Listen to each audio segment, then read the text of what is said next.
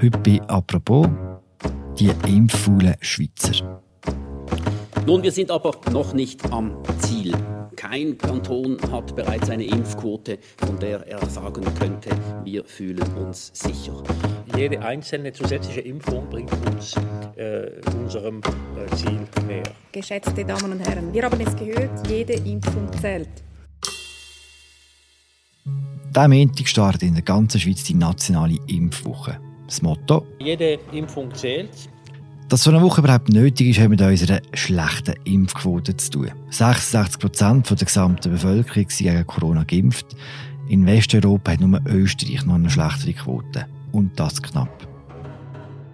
Dass das so ist, das wissen wir schon lange.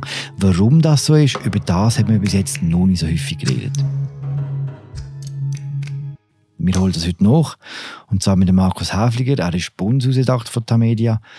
Mein Name ist Philipp Loser und das ist eine neue Folge von «Apropos» im täglichen Podcast vom Tagesanzeiger und der Redaktion Tamedia. Hallo Markus. Hi Philipp. Markus, diese Woche heisst in der Schweiz, jede Impfung zählt. Was unternimmt der Bund, um die Impfquote aufzudrücken?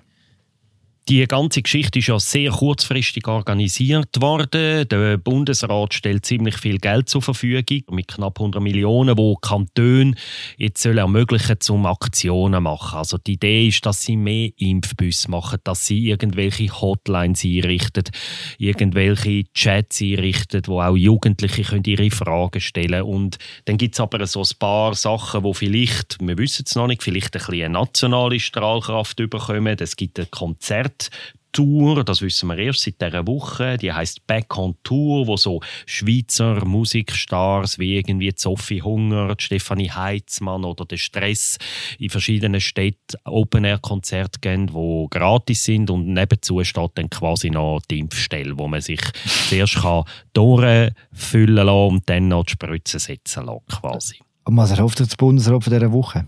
Ja, er hofft, dass wir auf eine Ebene kommen, dass wir die Impfquote erhöhen können. Er sagt, im Moment ist die Impfquote zu tief, um optimistisch zu sein für die Corona-Welle, wo, wenn wir Zahlen anschauen, wo wahrscheinlich jetzt schon am Anlaufen ist und wo gewisse Experten zumindest befürchten, dass die nochmal könnte recht heftig werden im Winter, wenn alle wieder drinnen sind und so. Mhm.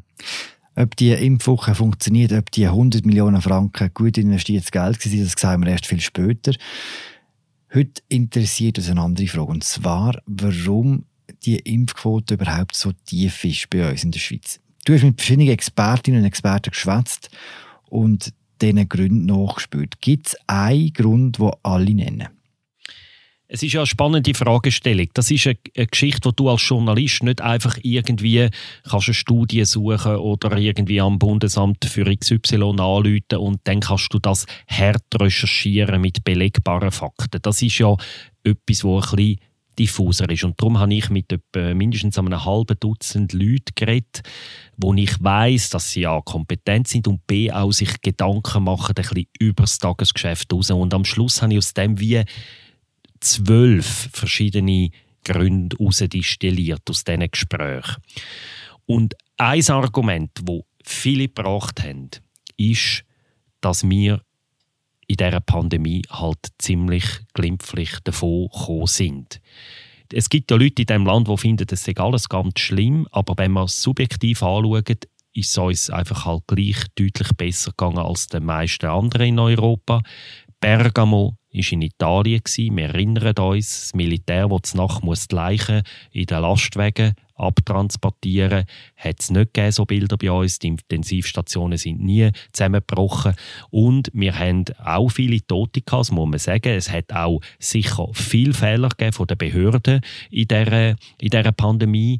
Aber am Ende des Tages haben wir halt auch genug Geld als Schweiz, um dann die Folgen können zuzudecken, um die Unternehmen äh, ein paar Milliarden überschieben, damit sie können ihre Verluste decken Und so ist es uns einfach gut gegangen. Auch der Lockdown in der Schweiz, das ist ja eher ein, Lo ein müdes Lockdown gewesen, wenn man es vergleicht mit den Ausgangssperren, die in Portugal oder Spanien zum Teil fast monatelang geherrscht haben. Also wir, auch dort, die Massnahmen sind viel harmloser gewesen als in vielen anderen Ländern. Mhm. Und Jetzt sagen mir viele Leute, also der Marcel Tanner zum Beispiel, der ehemalige Direktor vom Tropeninstitut, wo die Welt wirklich kennt, seine Erfahrung sagt, das hat er auch in Afrika gesehen, ob die Leute bereit sind, sich präventiv gegen Krankheit zu schützen, hängt extrem davon ab, wie schlimm dass sie die Krankheit selber erleben. Und wenn man es eben halt als nicht so schlimm erlebt, dann impft man sich zum Beispiel nicht. Und die Italienerin, die einfach weiß, wenn ich ins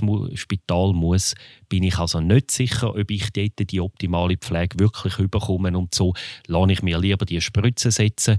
Der Portugies sagt, ich will nicht wieder mehrere Monate in den Lockdown, lasse mal lieber die Spritzen setzen und diese Argumente sind in der Schweiz weniger mächtig. Mm. Die Unversehrtheit geht über die Pandemie raus, oder? Also uns Schweizerinnen und Schweizer geht es seit 100 Jahren gut.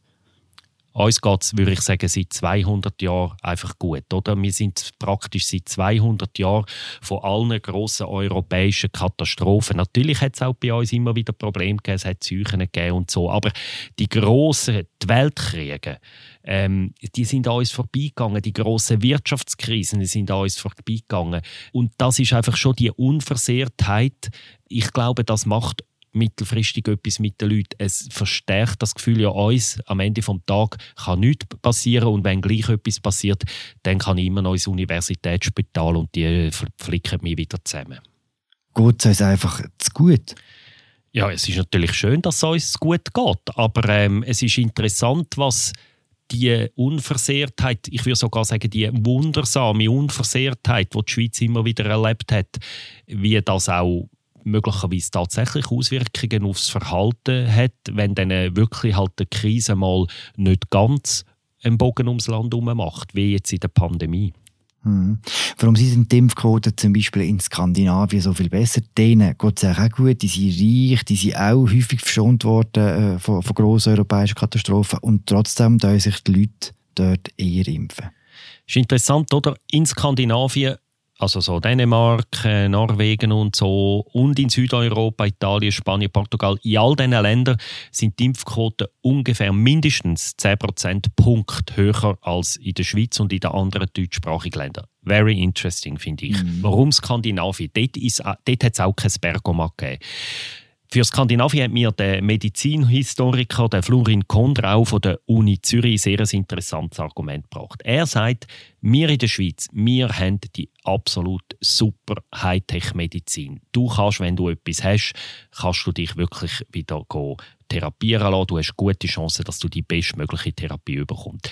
Das hat Skandinavien einerseits auch, teilweise. Aber, sagt äh, Herr Kondrau, sie investieren viel mehr als wir in Prävention. Aus seiner Sicht ist die Balance zwischen Prävention und Therapie in den skandinavischen Ländern besser als in der Schweiz. In der Schweiz, sagt er, ist das nach wie vor ein Stiefkind. Man hat ein bisschen Präventivmedizin gesehen in der AIDS-Krise, im Zusammenhang mit der Drogen, Drogenproblematik. Aber er sagt, das ist schon recht lang her, oder, die Themen. Und heute sagt er, aus seiner Sicht im Vergleich zu Skandinavien Präventivmedizin in der Schweiz eher ein Stiefkind.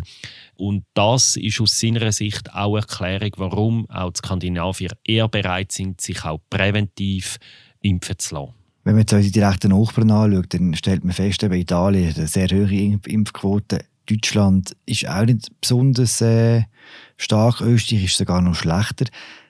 Hat es etwas mit der Spruch zu tun? Also, blöd gefragt dass das so ist, ist mir ehrlich gesagt erst jetzt bei dieser Recherche so richtig aufgefallen. Es gibt wirklich eine Art ein deutschsprachiges Loch in Europa, was die Impfbereitschaft angeht. Und für das hat mir zum Beispiel der Marcel Tanner, der Epidemiologe aus Basel, eine interessante Erklärung gegeben. In meiner Wahrnehmung habe ich bis jetzt immer das Gefühl ja, die Impfkritik, die Corona-Kritik, die gibt es überall. Es gibt sie namentlich auch im angelsächsischen Raum.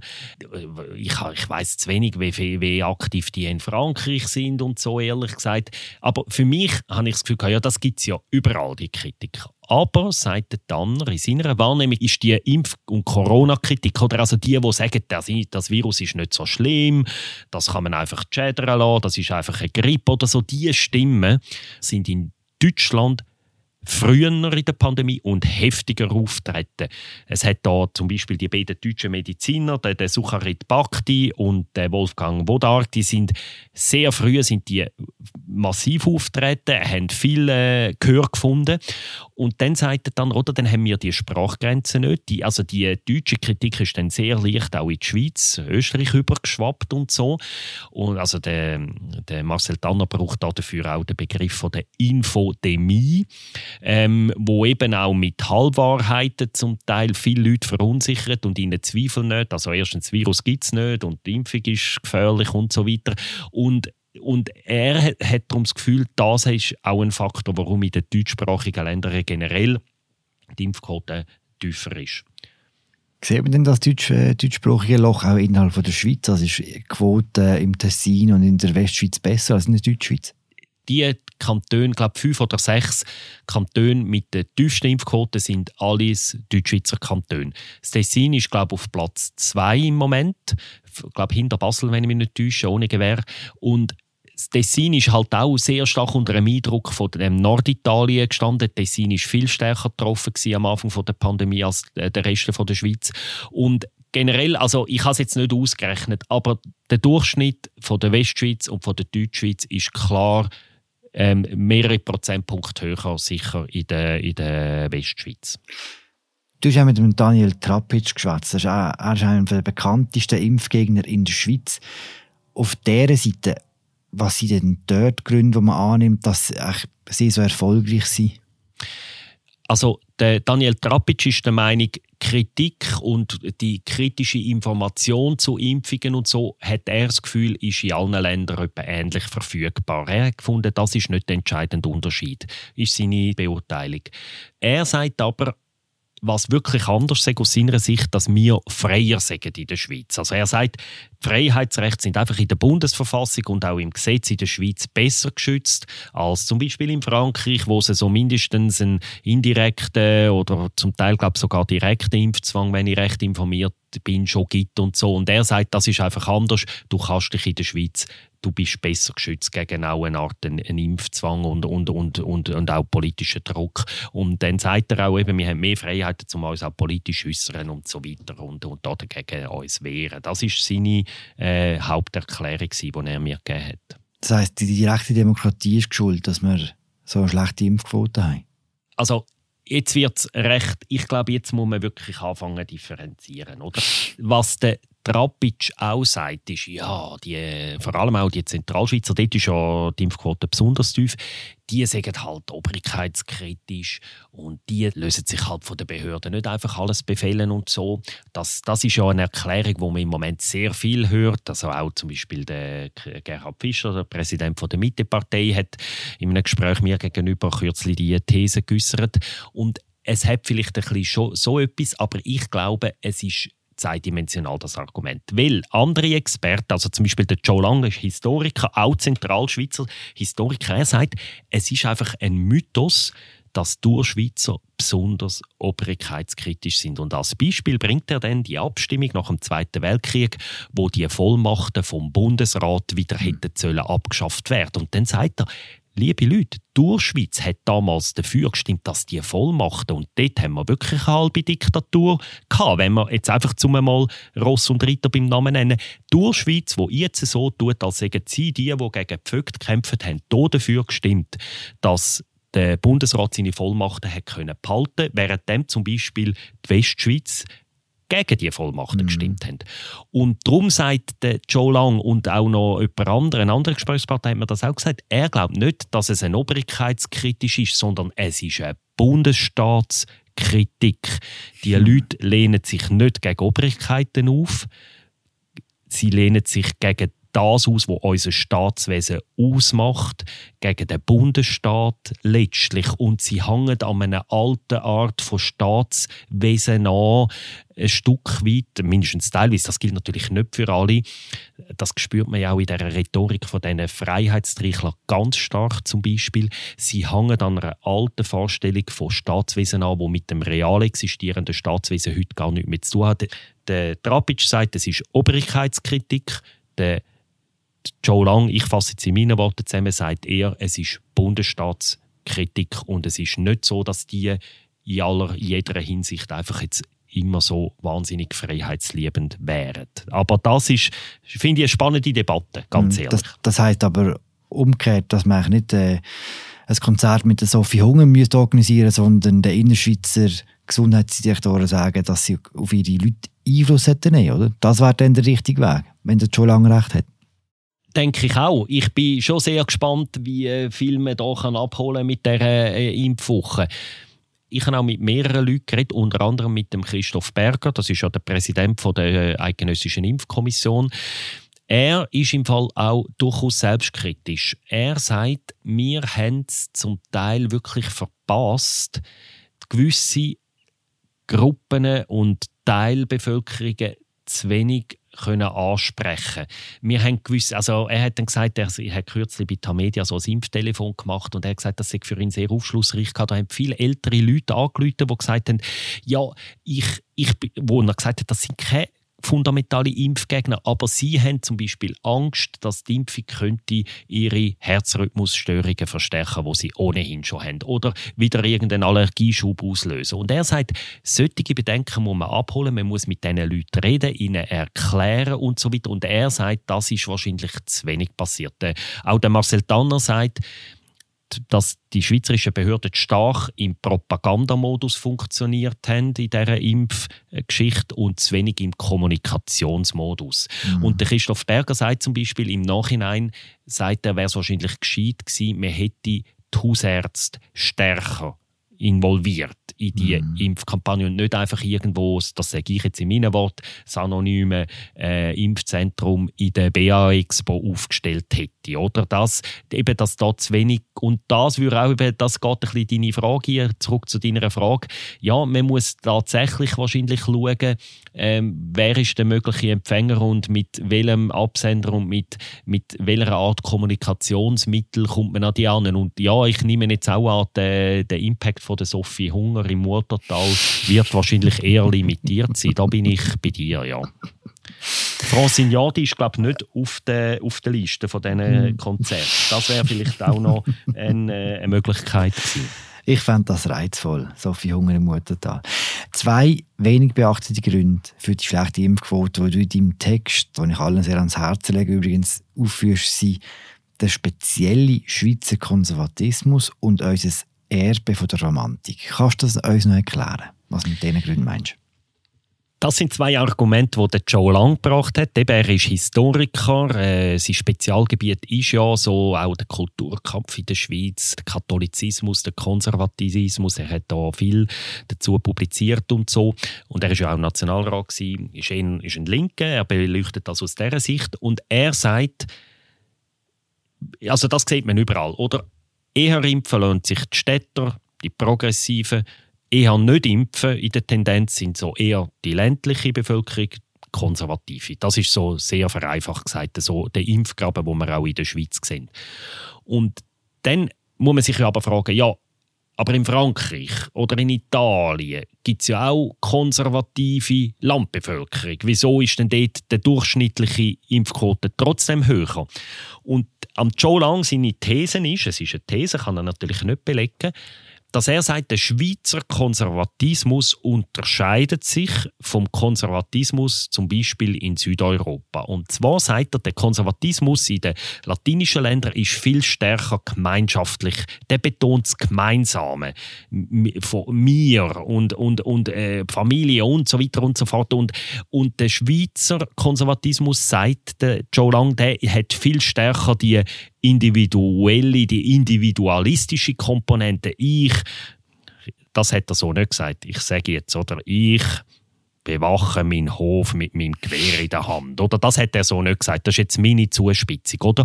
Und er sagt, in dem Sinne ist der Schweizer Konservatismus sehr ähnlich am amerikanischen Konservatismus. Er unterscheidet sich aber vom europäischen, vom Konservatismus in anderen Ländern. Das ist die These von Joe Lang, finde ich zumindest einen interessanten Gedanken. Okay, das ist das eine. Und das andere eben das Erbe der Romantik. Äh, das ist auch Joe Lang. Das ist auch Joe Lang, habe ich spannend gefunden.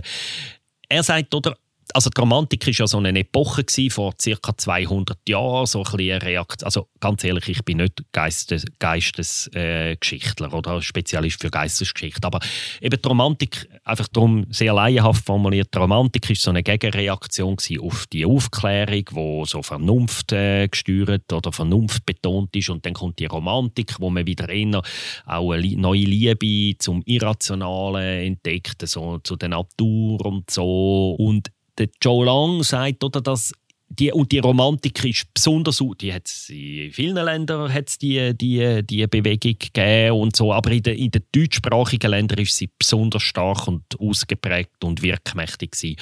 Und Joe Lang seine These ist, ja, dass es so die, das Naturmythologische und so, wo in der Romantik sich manifestiert hat, dass das halt in uns Deutschsprachigen halt bis heute irgendwo unser Verhalten irgendwo mitprägt und dass mhm. auch das eine mögliche Erklärung wäre für die, und eben es ist wirklich auffallend, also Deutschland ist nicht viel höher als die Schweiz, Österreich ist im Moment wieder ein bisschen hinter uns, wir sind auch schon ganz am Schluss von der Rangliste, jetzt haben wir die Österreicher wieder, es ist ein bisschen wie beim Skifahren, einfach umgekehrt, oder entweder sind die Österreicher oder die Schweiz.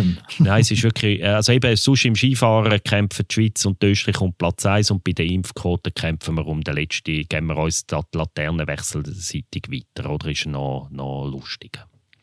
Das ist alles super spannend, Markus. Messi vielmal. Jetzt, von all dem, was du gelernt hast, wenn du das so zusammenfasst, was ist denn das richtige Vorgehen? Was muss man machen was könnte man machen, um die Impfquote ein bisschen aufzudrücken?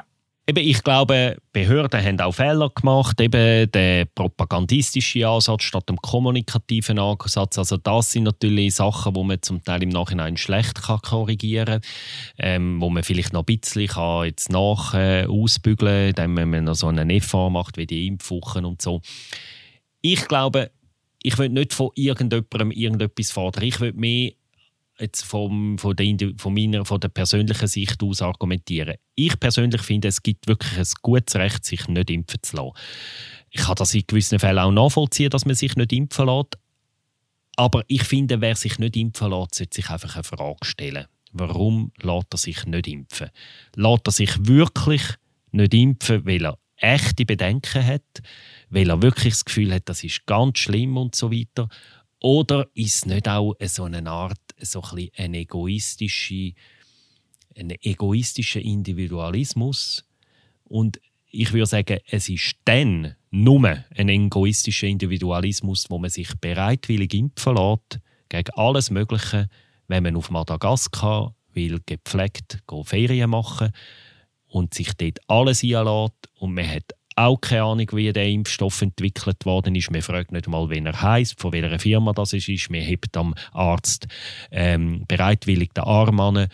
Und man lässt sich dann aber nicht impfen, wenn es eine Corona-Impfung gibt, wo so gut wahrscheinlich erforscht ist wie noch kein Impfstoff auf der Welt. Dort hört bei mir dann das Verständnis eher ein bisschen aus. Und dort ist dann wirklich die Frage, sind wir vielleicht wirklich einfach in unserer Gesellschaft heute zu individualistisch und egoistisch unterwegs.